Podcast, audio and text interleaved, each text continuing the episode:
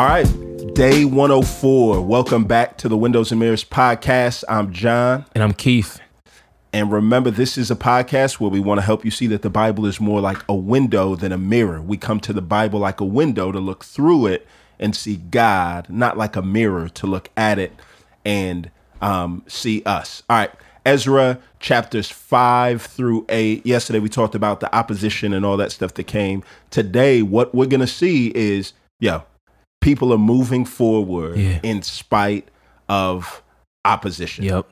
A- Yeah. Absolutely. Yep. And then yeah, so we we have to move forward in spite of op- opposition, and Yep. regardless, yeah, of what's happening around us, we have to do what God told us, right? So you'll see at the beginning of this chapter, bro, Haggai and Zechariah, right? They're speaking in here, Right. and yeah, quick Bible tip: you should read Haggai and Zechariah while you read Ezra and Nehemiah because they're prophesying at the same time, Yeah. right? Yeah. And Yeah, so and yeah, Haggai's real short. It's going to come at the end of your Old Testament, Right. not be be because it's the last thing to take place, but just how the books are arranged. So Yeah. you could fast forward and just jump there and read it. It's two chapters, Yeah. right? It doesn't take long at all. Yeah, so this time now it's about 16 years later. So it went 100 years and it goes back to where it was. So like 16 Right. years later, uh, they're back to building the house of God, right?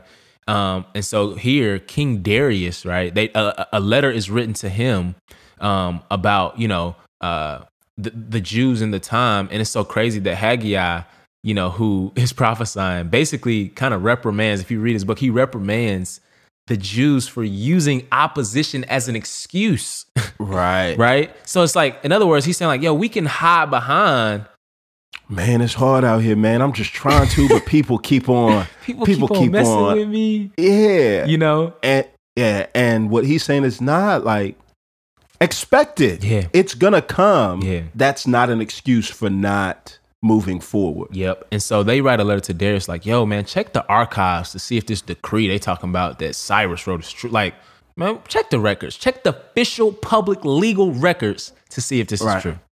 Yeah. And man, what what I love about this is like he goes back and reads and he's like, oh snap, like Ah, nah, they really have something to this. they legit. So yeah. So then he now falls in line with Cyrus and mm-hmm. uh funds Yep. the rebuilding effort of God's people, city, and all that. And so now what you get is this. All right, look. The book starts off and God moves on the heart of a pagan king to do all of this, right? Yep. That could be a fluke, right? This mm. one mm. time. But then what you have is God moves on the heart of another pagan king Yeah. To do the exact same thing. And what you find is like, wait, wait, wait, wait.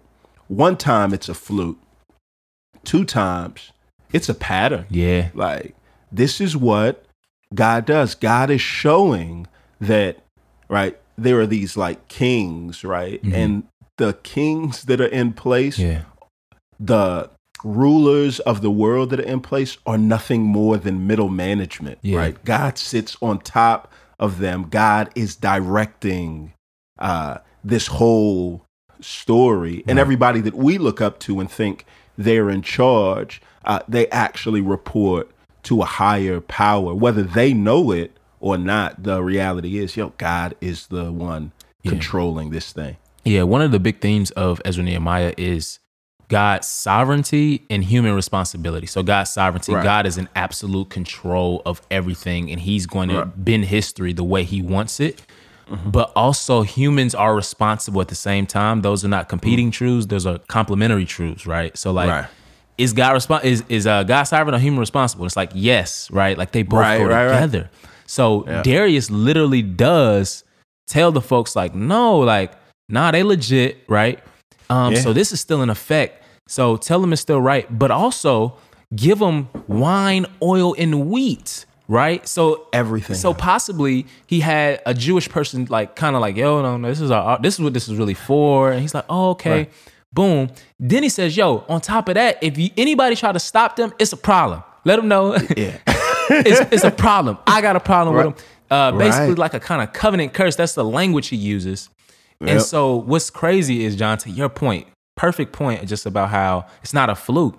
In the ancient world, the kings would allow would allow um, in certain cultures there's there people they subjected to worship Right. as they please, right? Right, Just yeah. just so they'll stay, you know, Right. obedient and things like that. Right.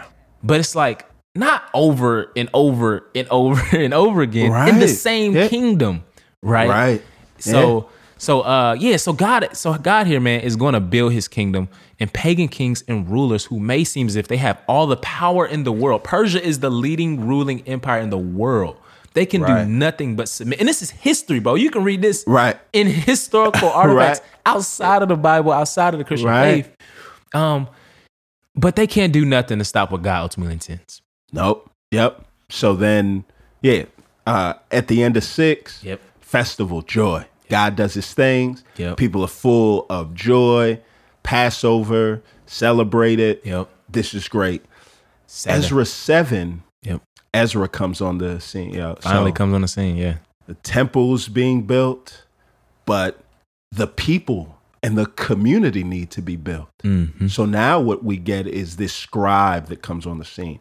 Ezra, they say, yo, he's just an expert with the law. Yeah, yo. yeah. He's a beast when it comes to the scriptures and he knows it. Mm. Man, and I love Ezra 710, just the paradigm Yeah. that his life sets. Ezra was a guy that devoted himself Mm-hmm. to study the Lord of God, uh, to yeah, yeah, study the law of God, to obey it, and to Teach it, yeah. teach it. Yeah. And I feel like, man, that's a helpful paradigm for us, right? Mm. That's what we're trying to do here. Say, no, no, we really want you to to understand God's word, not just so that you can answer questions. We want you to understand God's word so that you can do it and appropriate it for yourself, internalize it, Mm.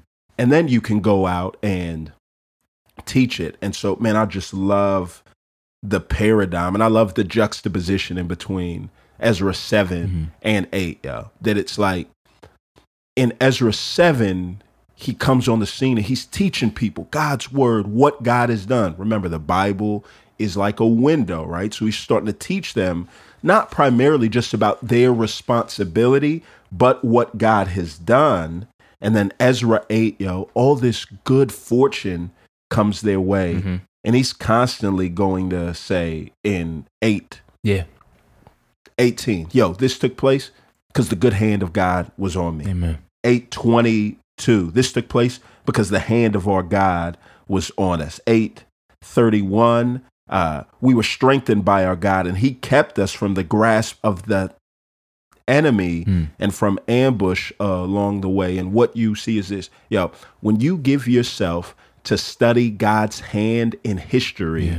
you can't help but to see His fingerprints smeared all over the present. Uh, so Mm. you get this guy that just sees God at work, that it's not good fortune.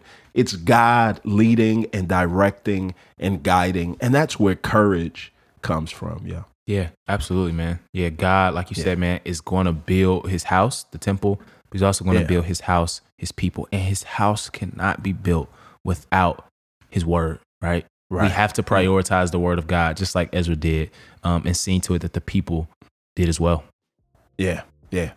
God, we ask that you would help us to prioritize your word today, Father. Uh, I pray that this time that we've spent here uh, wouldn't be uh, the totality of the time that we engage with you. I pray that this would just be the diving board off of which uh, we dive and experience your goodness and see your grace. Uh, help us to see your fingerprints smeared all over our day today. It's in Jesus' name we pray.